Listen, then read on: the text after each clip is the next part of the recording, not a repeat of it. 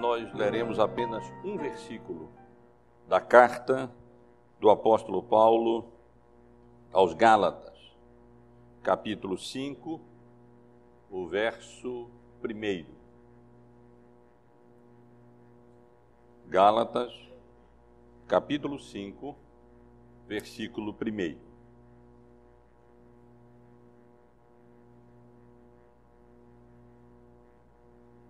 Diz assim, irmãos, essa porção tão preciosa da palavra de Deus. Para a liberdade foi que Cristo nos libertou.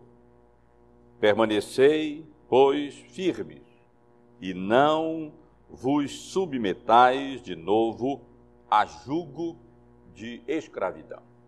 Vamos ler novamente, apenas um versículo, vale a pena relermos e procurarmos até memorizar, como estudamos hoje pela manhã, entesourar no coração essa porção tão preciosa das Escrituras. Vamos ler juntos, irmãos, todos nós juntos. Para a liberdade foi que Cristo nos libertou. Permanecei, pois, firmes e não de novo a jugo de escravidão. Meus irmãos, o versículo que lemos é um versículo extremamente importante. Os irmãos certamente sabem que, de conformidade com a interpretação dos tradutores da nossa Bíblia, os parágrafos são indicados pela primeira letra da Bíblia em negrito. Certamente os irmãos sabem disso. O início de um novo parágrafo na Bíblia, na nossa versão, é marcado pelo primeiro caractere, pela primeira letra em negrito na Bíblia. E os irmãos podem perceber, atentando para esse versículo, que ele constitui um parágrafo em si próprio. Talvez seja a única ocorrência na carta aos Gálatas em que um versículo constitui um parágrafo. Percebam que o primeiro versículo do capítulo 5 começa com negrito P de para, e o versículo seguinte, o versículo 2, também começa com negrito, o é de eu. O que indica que para os tradutores da nossa versão, esse versículo primeiro constitui-se em um parágrafo isolado, em um parágrafo destacado do texto bíblico. Isso em si não é tão significante assim, mas isso justifica que nós tomemos esse versículo e nos propormos a expor esse verso isoladamente, como eu pretendo fazer nesta noite. Os irmãos lembram que no domingo passado, quando estivemos considerando os versículos 21 até o versículo 31, onde nós encontramos o, o argumento do apóstolo Paulo quando ele toma a história de Sara e Agar, duas esposas de Abraão, e os seus filhos, Ismael e Isaac, e interpreta esses eventos é, históricos de maneira tipológica, representando a liberdade que os crentes verdadeiros têm em Cristo Jesus, os irmãos devem lembrar que eu mencionei o versículo 1 do capítulo 5 como uma da, um dos privilégios que nós temos em Cristo Jesus na condição de livres, de genuínos, de verdadeiros descendentes de Abraão, verdadeiros descendentes de Isaac, genuínos herdeiros da promessa. Mas, se por um lado esse versículo primeiro do capítulo 5 pode ser considerado juntamente com a sessão é, anterior, a explicação de Paulo sobre Sara e Agar como tipos de duas alianças, ele, na realidade, se constitui um parágrafo distinto. E a importância desse versículo reside exatamente no fato dele ser, dele poder ser tomado como tema da carta. Os irmãos sabem que quando começamos a estudar essa carta, eu ressaltei que o tema da carta aos Gálatas é exatamente a liberdade cristã. A carta aos Gálatas é considerada a carta magna da liberdade cristã. A nossa a carta de euforia do crente. E esse versículo 5, versículo 1 do capítulo 5, ele condensa a mensagem da carta que o apóstolo Paulo escreveu aos Gálatas. O conteúdo dessa carta é exatamente essa essa preocupação do apóstolo Paulo com o fato dos membros das igrejas da Galácia estarem é, retrocedendo na vida cristã. Vários deles, instigados, é, iludidos pelos judaizantes, pelos legalistas, estavam sendo convencidos de que a graça de Deus e a fé em Cristo não eram suficientes para a justificação e para a salvação. Que seria necessário não apenas crer em Cristo e se arrepender dos seus pecados, mas que seria necessário que os crentes eh, adotassem o judaísmo, que eles observassem a lei de Moisés, que eles fossem circuncidados, que eles observassem, eh, se submetessem àquelas observâncias de todas aquelas leis cerimoniais, se deixassem circuncidar, que eles observassem dias, tempos e épocas, para que realmente eles fossem considerados justos e salvos por Deus. E os irmãos sabem como o apóstolo Paulo escreveu essa carta exatamente para combater essa ideia, para contestar os judaizantes e para, com a graça de Deus, reconduzir os crentes da Galácia que começavam bem, que andavam bem, corriam bem, como ele diz aqui no capítulo 5, no versículo 7, vós corrieis bem, quem vos impediu de continuar a obedecer à verdade? E assim então tentar, com a graça de Deus, reconduzi-los ao caminho certo. Restaurar, restaurá-los à fé eh, genuína.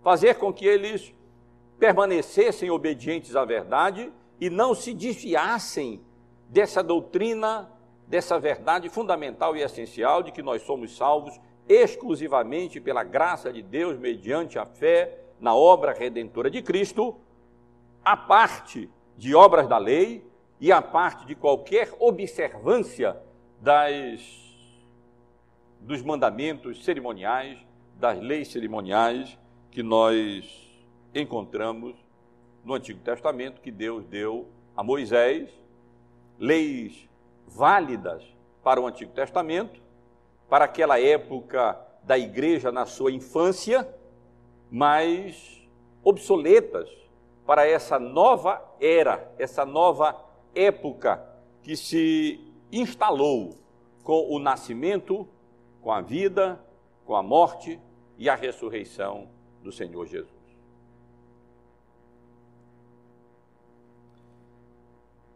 A ligação entre esse versículo e a sessão anterior que nós estudamos no domingo passado é bastante clara.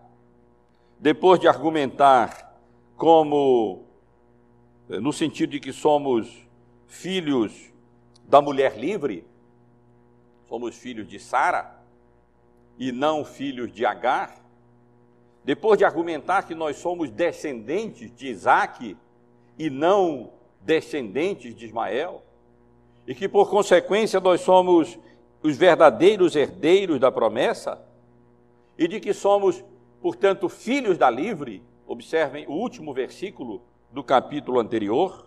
E assim, irmãos, a conclusão do apóstolo Paulo, somos filhos, não somos filhos da escrava, e sim da livre.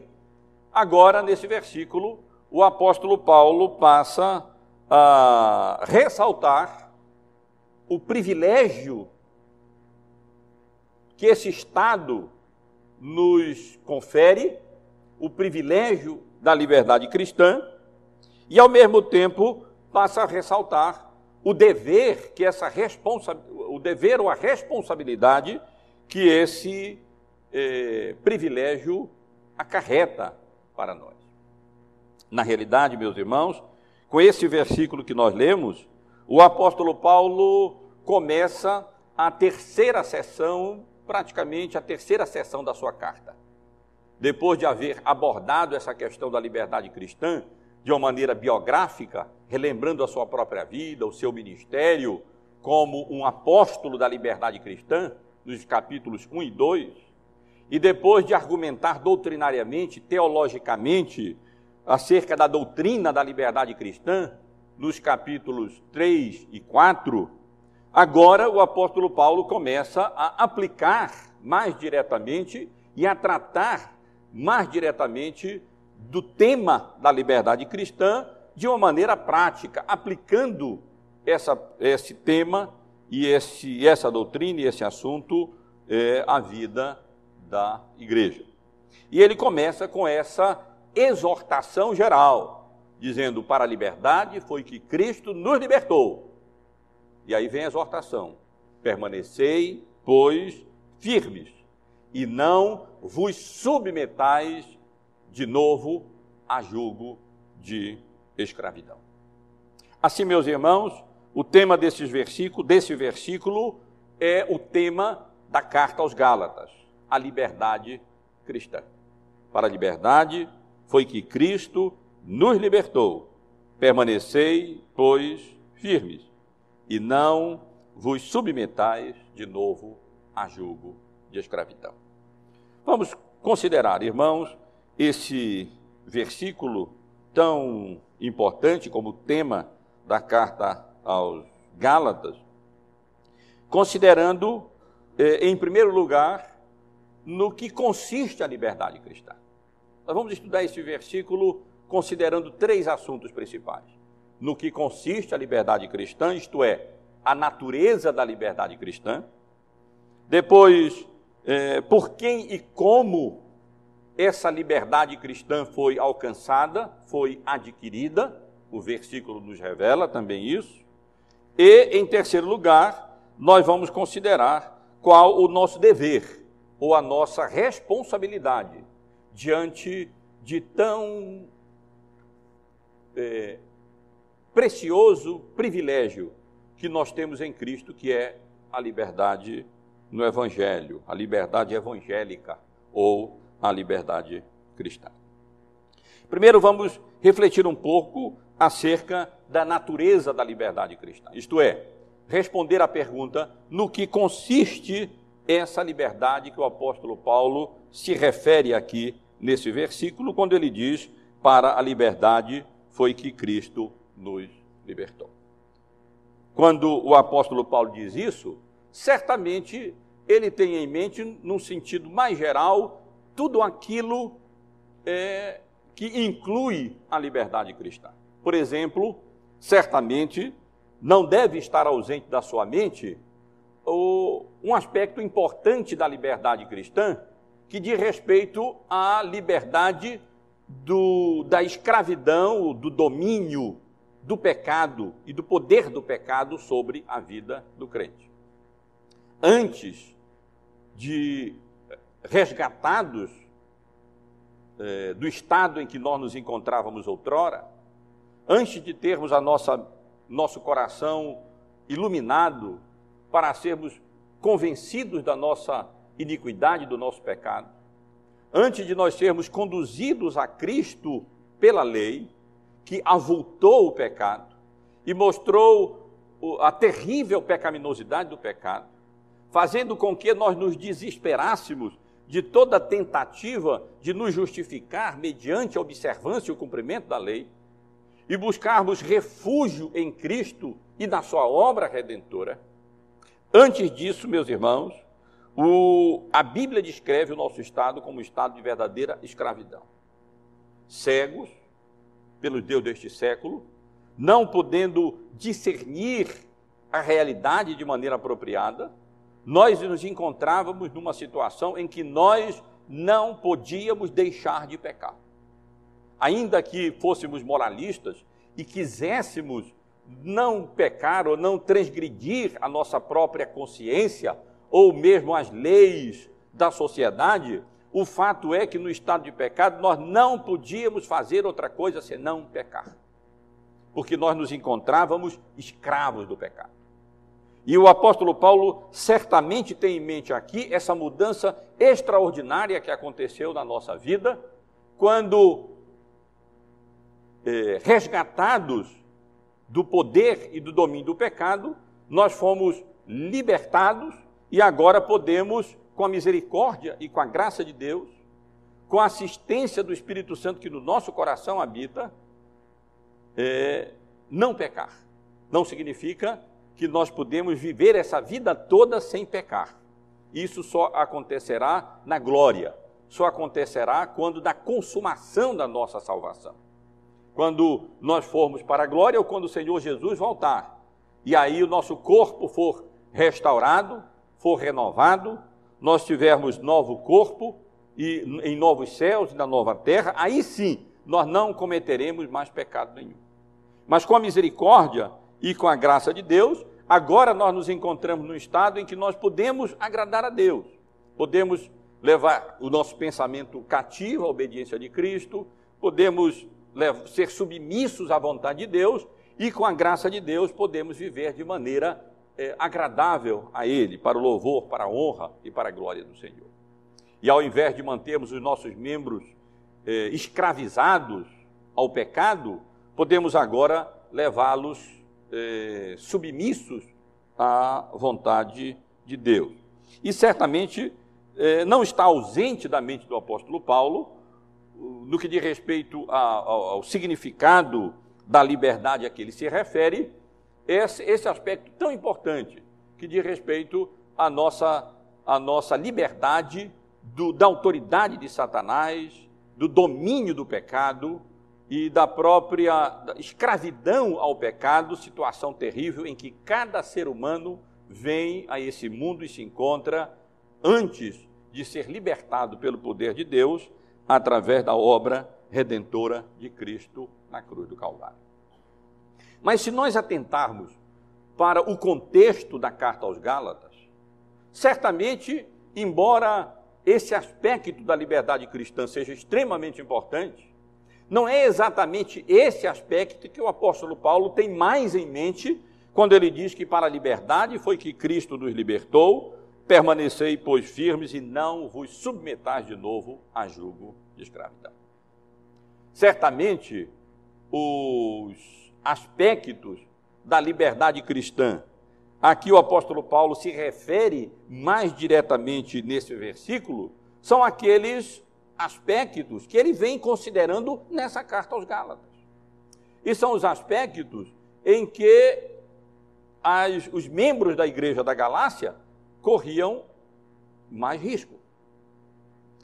E esses aspectos se referem, em primeiro lugar, à liberdade da tentativa absolutamente fútil, absolutamente vã, absolutamente escravizadora de nós tentarmos nos justificarmos diante de Deus através do cumprimento da lei. Esse é um, o assunto que o apóstolo Paulo vai tratando o tempo todo.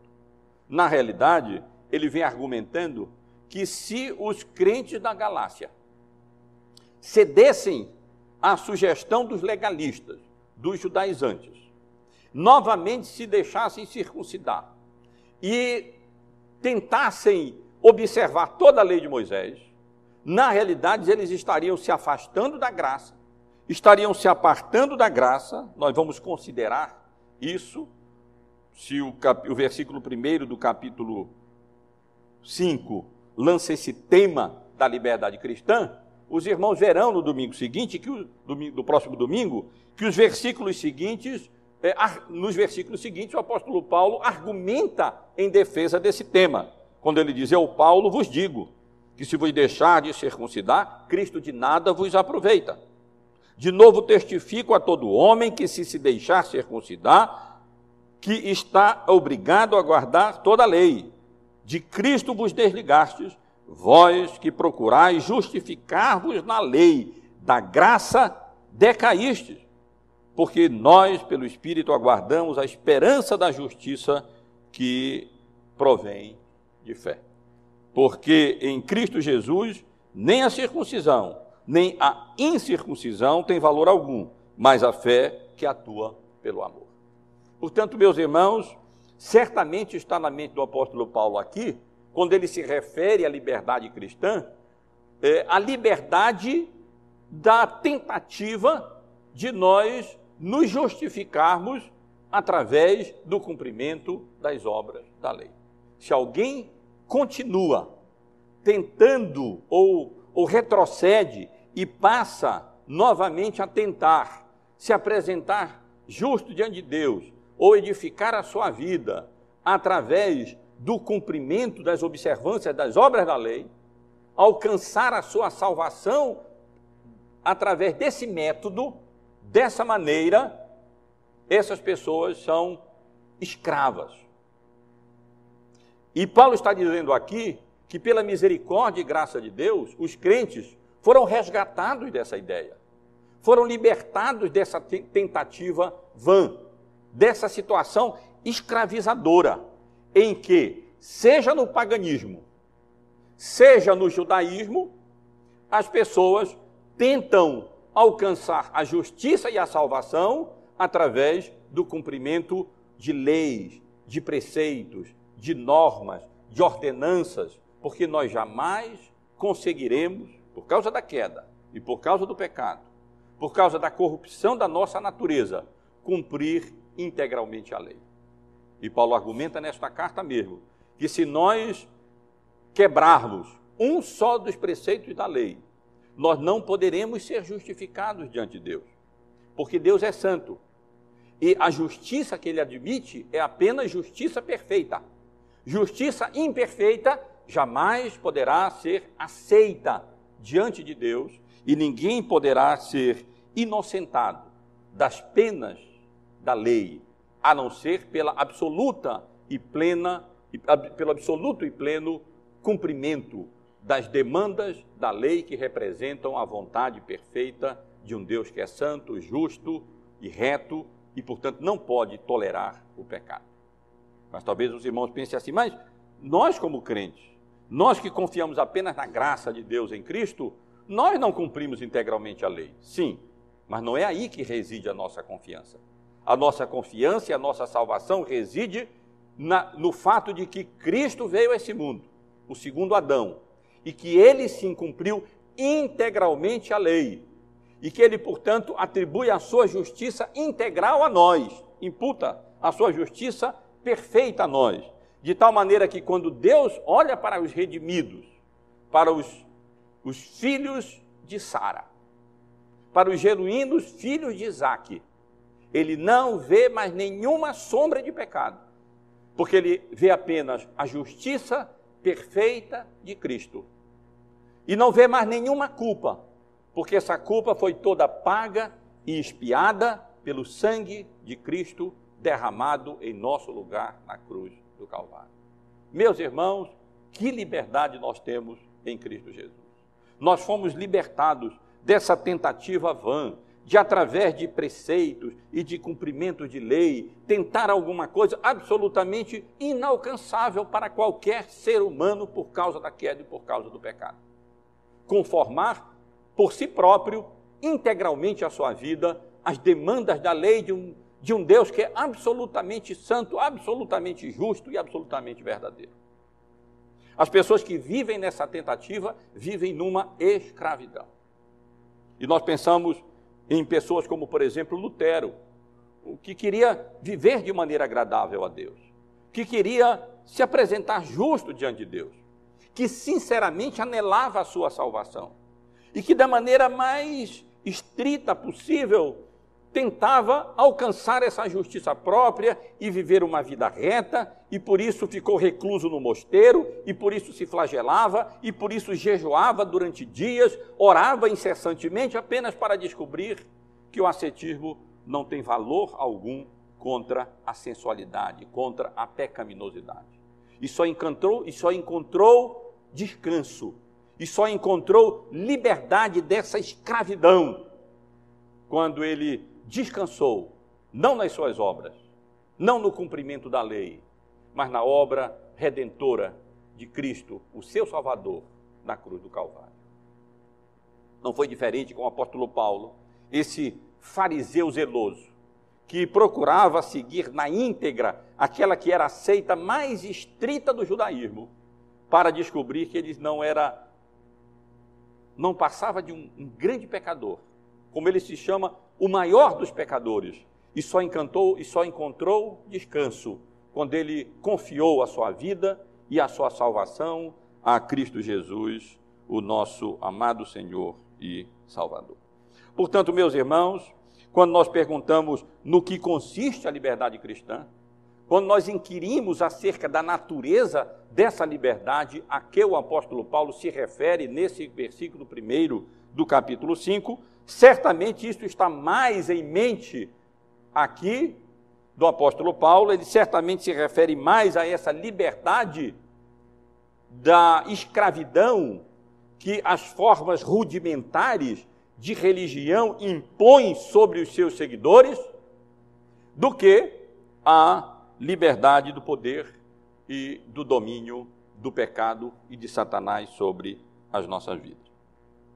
Mas talvez ainda há um aspecto da liberdade cristã que o apóstolo Paulo se refira ainda mais diretamente nesses versículos. E eu me refiro à liberdade da lei cerimonial do Antigo Testamento. Liberdade da observância de todas aquelas normas e regulamentações e exigências tipológicas, simbólicas do Antigo Testamento que apontavam para o cumprimento em Cristo Jesus, o Cordeiro de Deus que tira o pecado do mundo. Por que, que eu digo isso? Porque essa carta aos Gálatas, Gálatas está impregnada desse conceito. Ele diretamente menciona vários aspectos da lei cerimonial e do fato de que essas leis cerimoniais estavam sendo impostas pelos judaizantes, pelos legalistas, aos membros da Galácia. E o apóstolo Paulo se levanta veementemente contra isso. Apenas para lembrar, eh, os irmãos devem ter em mente ainda, porque faz poucos domingos que consideramos os versos 8 até o verso 11 do capítulo 4, como o apóstolo Paulo reage diante da tentativa ou da ideia ou da, da sugestão dos crentes da Galácia, que outrora viviam servindo aos deuses que por natureza não são, agora que conheciam ao Deus verdadeiro e que desfrutavam da liberdade cristã, querer novamente se escravizarem é, a quê? Aos aquilo que ele chama de rudimentos da fé, e que no caso aqui ele se refere à observância de dias, de meses, de tempos, de época. O apóstolo Paulo se refere a isso no versículo 10 do capítulo anterior dessa carta, o capítulo 4.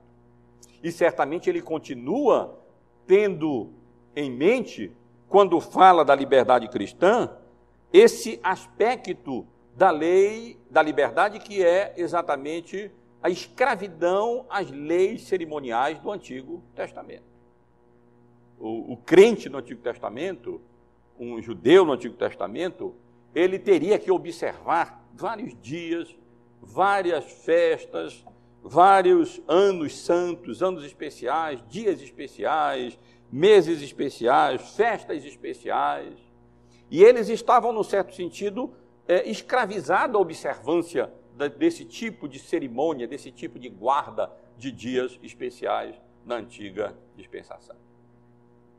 E o apóstolo Paulo eh, reage de maneira veemente contra isso, chegando a recear, no versículo 11 do capítulo 4, que o trabalho dele, a obra dele de evangelização, tivesse sido em vão, dada a insistência que ele observava agora naqueles crentes de continuar a observar dias, tempos, meses, épocas, preceitos cerimoniais do Antigo Testamento. Na, mas, na realidade, o próprio contexto em que esse versículo se encontra, eu acabei de ler há pouco, enfatiza esses aspectos da lei cerimonial da maneira mais veemente possível, meus irmãos e irmãs.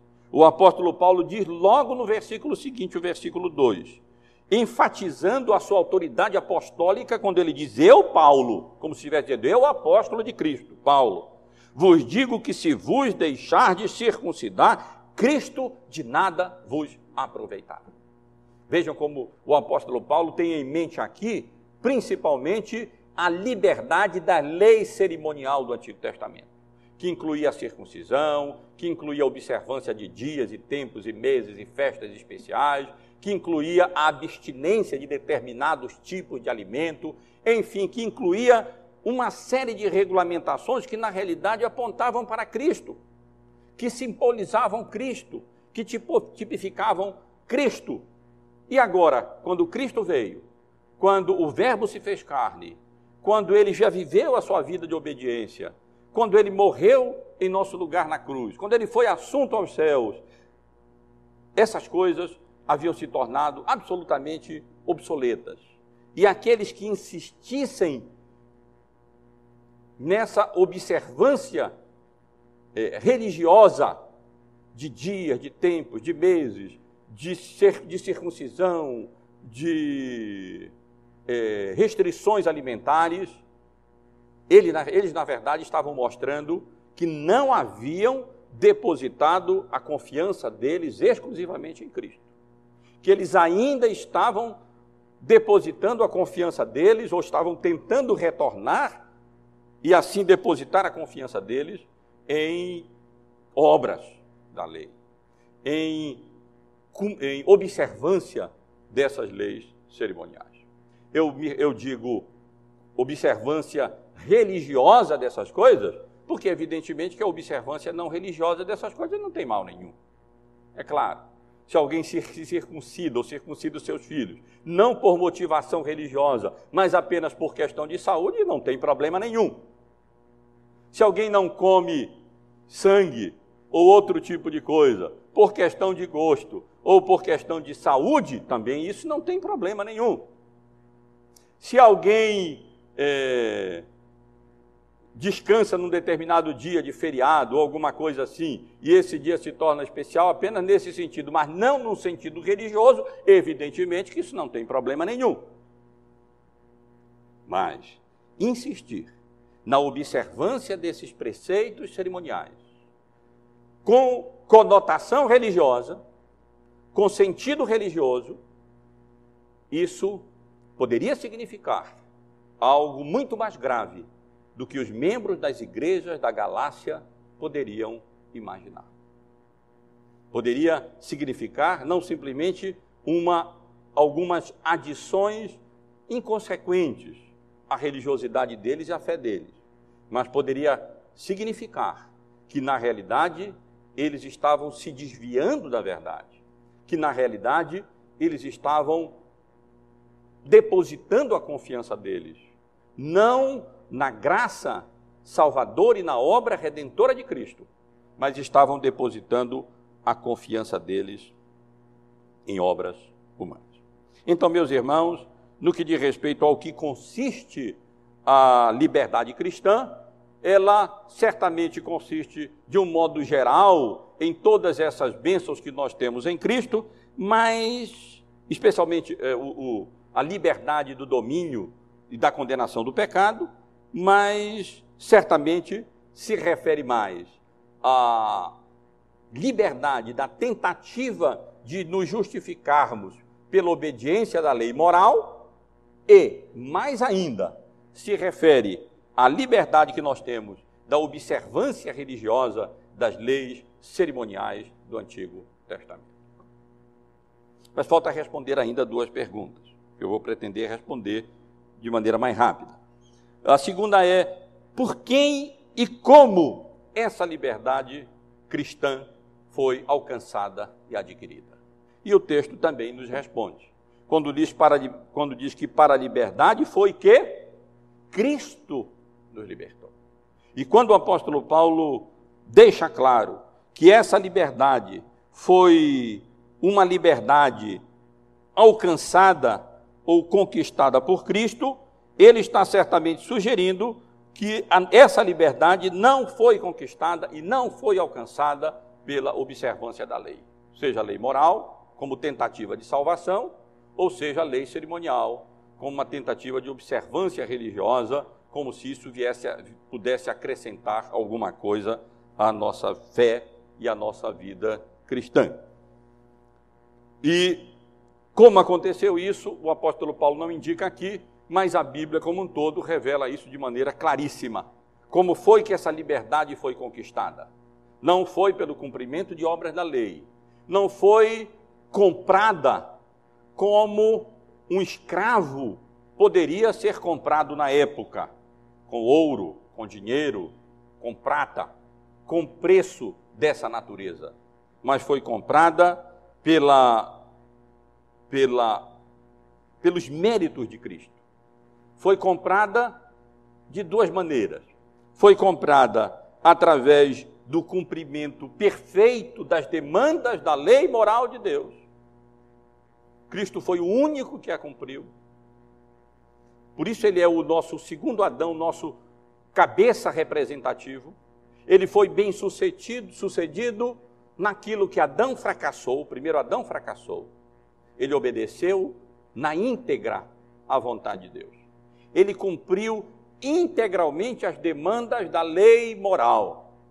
E por isso ele pode imputar a sua justiça perfeita aos eleitos de Deus, que nele depositam a sua confiança e a sua fé irrestrita para salvação, para a justificação. E Cristo fez isso. Ele veio a esse mundo num certo sentido, abdicou da sua glória, ele se fez homem, nasceu de mulher, nasceu sobre a lei, como já consideramos aqui, e, portanto, debaixo das demandas da lei, e como Deus homem, cumpriu a lei tintim por tintim. Cumpriu todas, todos os requisitos e todas as demandas da lei de Moisés, que representam a vontade santa e perfeita de Deus. E assim, através da sua vida de plena e perfeita obediência à lei, ele alcançou uma justiça que ele não precisava, porque pecador não era. E pode então conferir, pode dar, pode imputar a todos quantos a recebem mediante a fé nas promessas, na graça, na eficácia da obra redentora de Cristo na cruz do Calvário. Que bênção, meus irmãos. Que maravilha nós temos em Cristo Jesus. Foi assim que ele comprou a nossa liberdade. Vindo a esse mundo e vivendo justamente e cumprindo totalmente a lei e fazendo aquilo que nós não poderíamos fazer, não por falta da lei, mas por falta nossa, pela nossa própria natureza pecaminosa, porque somos seres humanos caídos e não podemos obedecer e cumprir perfeitamente as demandas da lei de Deus. Mas Cristo não fez só isso. Ele não nos resgatou do pecado, ele não nos libertou, ele não nos concedeu essa preciosa liberdade acerca da qual o apóstolo Paulo fala, simplesmente através de uma vida de plena e total obediência à lei de Deus. Mas ele fez isso pagando o nosso débito que pagando a nossa culpa, morrendo em nosso lugar na cruz do Calvário. Porque o salário do pecado é a morte. E o que nos aguardava era a morte e a condenação eterna, justa por causa do pecado. Porque todos nós herdamos a culpa dos nossos primeiros pais, de Adão. E porque nós ratificamos a nossa culpa com a nossa natureza pecaminosa e com os nossos atos de pecado, pensamentos de pecado, omissões pecaminosas, pela nossa vida de pecado. E, portanto, o que nos aguardava justamente era a condenação justa do pecado, que era a morte. Mas Cristo veio para morrer em nosso lugar, para entregar a sua vida, para, como o cordeiro pascal que tira o pecado do mundo, derramar o seu sangue. E assim nos declarar justos diante de Deus. E assim como, como que carimbar a nossa liberdade.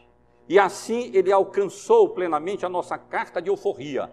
E nós podemos ser considerados livres, não mais escravos, mas livres em Cristo Jesus, pela sua vida, pela sua obediência e pela sua morte em nosso lugar na cruz do Calvário.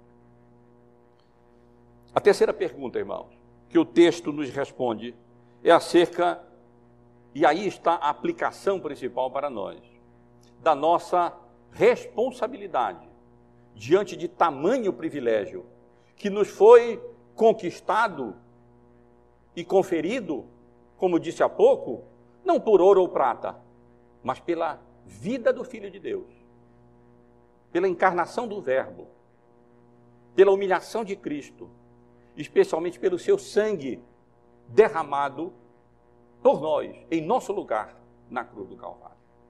Irmãos, isso acarreta responsabilidades para nós, deveres para nós.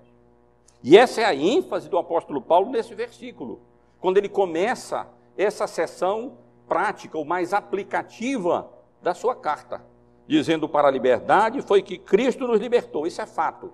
Cristo veio a esse mundo e morreu com esse propósito de nos libertar do pecado, da tentativa de nos justificar diante da lei, através da lei, e de nos libertar das demandas da lei cerimonial, da observância das leis cerimoniais.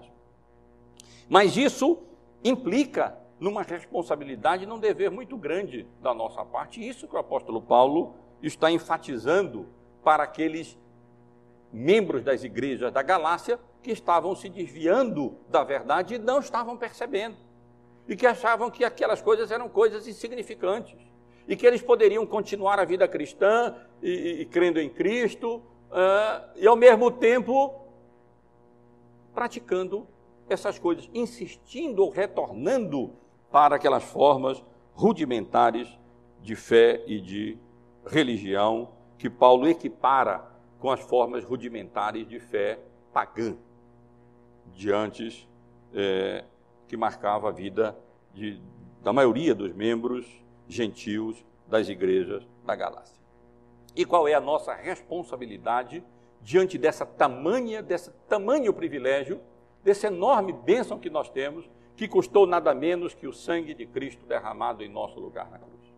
O apóstolo Paulo explica qual é, a nosso, qual é o nosso dever diante desse privilégio, positivamente e negativamente nesse versículo. Observem o que é que ele diz. Positivamente, ele diz: Para a liberdade foi que Cristo nos libertou, permanecei, pois, firmes.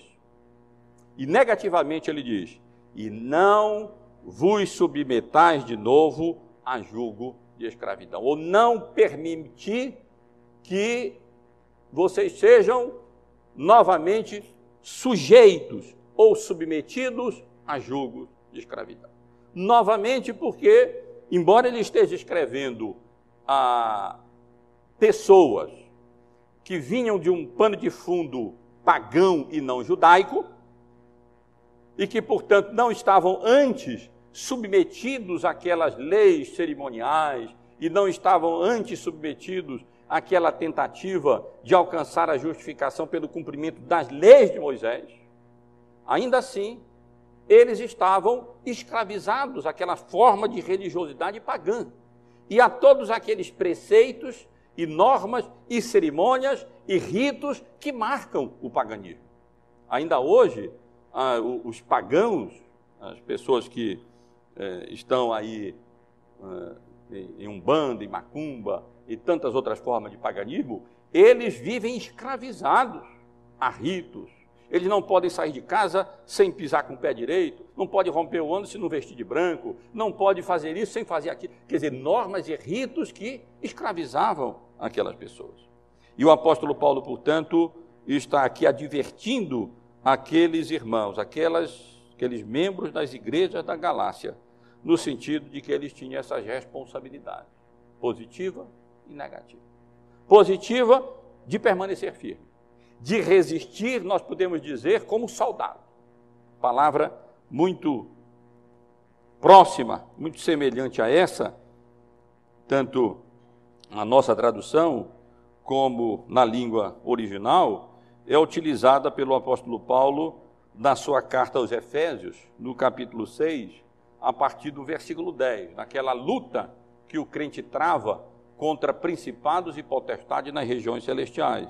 Quando ele diz: Quanto ao mais, sede fortalecidos no Senhor e na força do seu poder, revestivos de toda a armadura de Deus, para poder ficar firmes contra as ciladas do diabo, porque a nossa luta não é contra o sangue e a carne, e sim contra os principados e potestades, contra os dominadores deste mundo tenebroso, contra as forças espirituais do mal nas regiões celestes. Portanto, tomai toda a armadura de Deus para que possais resistir no dia mal e depois de ter desvencido tudo, permanecer inabaláveis. E, essas, e há várias palavras aqui, tanto no versículo 10, no versículo 11, no versículo 12, em que é muito próximas ao sentido que o apóstolo Paulo quer transmitir quando ele adverte aqueles membros das igrejas da Galácia a permanecerem firmes como soldados, a não arredarem o pé, a enfrentarem, a lutarem, a pelejarem por essa liberdade tão cara que Cristo comprou para nós com o seu sangue precioso derramado por nós na cruz do Calvário. Calvino comentando esse texto, ele diz, em outras palavras, que os, os, as pessoas estranhavam é, a determinação, o calor, a disposição dele, dos reformadores, de lutar contra essas formas externas de religiosidade, como observância de dias e, e coisas dessa natureza inventadas pela Igreja Católica, pelos papistas, como eles chamavam, pelo Papa, e que impunham as consciências dos crentes. E as pessoas estranhavam porque que eles enfatizavam tanto e lutavam com tanto vigor contra essas coisas que são aparentemente coisas sem maior significado, como observância de dias e coisas dessa natureza. E Calvino diz que eles faziam isso e eles estranhavam porque eles não entendiam que, na verdade, nós estamos lutando por aquilo que mais precioso que Cristo nos conquistou. A liberdade que nós temos em Cristo Jesus. Especialmente a liberdade da nossa consciência. Ninguém pode impor sobre as nossas consciências restrições, observâncias de dias, coisas dessa natureza que Deus em Cristo não, não impõe sobre as nossas consciências. Era uma luta a favor da liberdade de consciência. Não era uma luta escravizadora, era uma luta de liberdade da nossa consciência. Ninguém pode impor sobre a nossa consciência eh, e nos fazer escravizar novamente a essas formas rudimentares de religiosidade, porque se assim nós fizermos, se nós permitirmos isso, se nós não resistirmos como soldados até a morte, diz Calvino, os reformadores iam até a morte mesmo. Contra essas imposições, contra esses julgos, isso significará que nós não damos valor àquilo que Cristo veio a esse mundo para fazer por nós. Para a liberdade foi que Cristo nos libertou para que nós pudéssemos desfrutar da liberdade cristã, foi que Cristo veio e derramou seu sangue e morreu em nosso lugar na cruz do Calvário. E nós não temos o direito de não permanecer firmes, de vacilar, de titubear e de permitir que se nos imponham sobre a nossa consciência, seja lá quem for. é, restrições, especialmente cerimônias e observâncias de dias e qualquer outra coisa que o Evangelho não imponha sobre a nossa consciência. Nós somos aqui convocados a sermos soldados firmes, a lutar e a permanecer de pé contra essas coisas que podem ser consideradas ainda hoje tão, tão insignificantes, tão irrelevantes. Por que, que esse, essas pessoas brigam tanto por isso? São apenas coisas externas? Não são as coisas mais essenciais do Evangelho? Na realidade, para a liberdade foi que Cristo nos libertou. E a tentativa, de a insistência na observância de dias, de meses, de tempos, de anos, de circuncisão, de Páscoa, de todas essas coisas próprias para o Antigo Testamento, mas absolutamente impróprias para a nova dispensação do Evangelho, pode significar alguma coisa mais séria. E pode significar, inclusive, que nós não discernimos, nós não compreendemos a natureza da liberdade que nós temos em Cristo. E não discernimos e compreendemos o custo dessa liberdade, o sangue de Cristo derramado em nosso lugar na cruz do Calvário. E mais, irmãos, do que positivamente permanecermos firmes, negativamente o apóstolo Paulo diz para nós não nos submetermos de novo a jugo de escravidão. Os irmãos certamente sabem, conhecem a figura do jugo. É a figura daquela, daquele tronco de madeira que era colocado sobre, especialmente sobre os, no pescoço, na cerviz do gado, dos bois, para arar a terra. Era um jugo. Um boi com aquilo na, na, no pescoço praticamente estava escravizado. O que é que ele pode fazer contra esse jugo que está colocado sobre si? Jugo pe pesado, que dói, que é difícil de carregar, que esfola o couro, a carne. E o apóstolo Paulo utiliza, utiliza essa figura. E quando ele utiliza essa figura, meus irmãos, ele utiliza a mesma figura que o apóstolo Pedro, vejam só, tão, que teve tanta dificuldade de compreender a natureza da liberdade cristã, usou naquele concílio de Jerusalém, descrito no capítulo 15 do livro de Atos dos Apóstolos, que nós já estivemos estudando aqui naquele concílio, naquela reunião apostólica, o apóstolo Pedro se levanta e diz: Ora, Deus que conhece os corações lhes deu testemunho, concedendo o Espírito Santo a eles, como também a nós nos concedeu, e não estabeleceu distinção alguma entre nós e eles, purificando-lhes pela fé o coração. Agora, pois, porque tentais a Deus, pondo sobre a servir dos discípulos um jugo que nem nossos pais puderam suportar, nem nós mas cremos que fomos salvos pela graça do Senhor Cristo, do Senhor Jesus, como também aqueles o foram. Esse é o jugo. Isso era um peso. Aquelas leis cerimoniais eram um peso. Aquela tentativa dos pais, dos judeus, de se justificarem através do cumprimento da lei moral era um peso muito grande, era um jugo, era uma escravidão. E nós estamos aqui sendo exortados a sermos bois selvagens. Não venham com jugo para o meu pescoço, porque eu não vou permitir que jugo de escravidão seja colocado sobre mim. Se qualquer cerimônia, se qualquer observância, se qualquer doutrina, se qualquer teologia não tiver sustentação nas Escrituras, tire esse jogo de mim. Tire esse jogo de, jugo de nós. E como boi selvagem, nós não permitiremos que ele seja colocado sobre o nosso ombro, porque para a liberdade foi que Cristo nos libertou. E nós não, nós devemos permanecer, portanto, firmes nessa liberdade, como soldados lutando por ela. E, na, e, e nos compete, é nosso dever, é nossa responsabilidade, meus irmãos e irmãs, não permitir que qualquer jugo de formas primitivas de religiosidade que representem um retrocesso na história da redenção, que representem a observância de normas e de ritos e de festas e de dias não impostos por Cristo à nossa consciência. Nós devemos dizer não e devemos lutar contra isso. E, se necessário for, estarmos prontos para morrer por isso. Não é por outra coisa, não. É porque essa liberdade custou o sangue do Cordeiro de Deus que tira o pecado do mundo. Custou a vida do nosso Senhor e Salvador. Só tem um jugo que nós aceitamos ser colocado sobre nós. É aquele jugo que representa o descanso das nossas obras de justiça própria.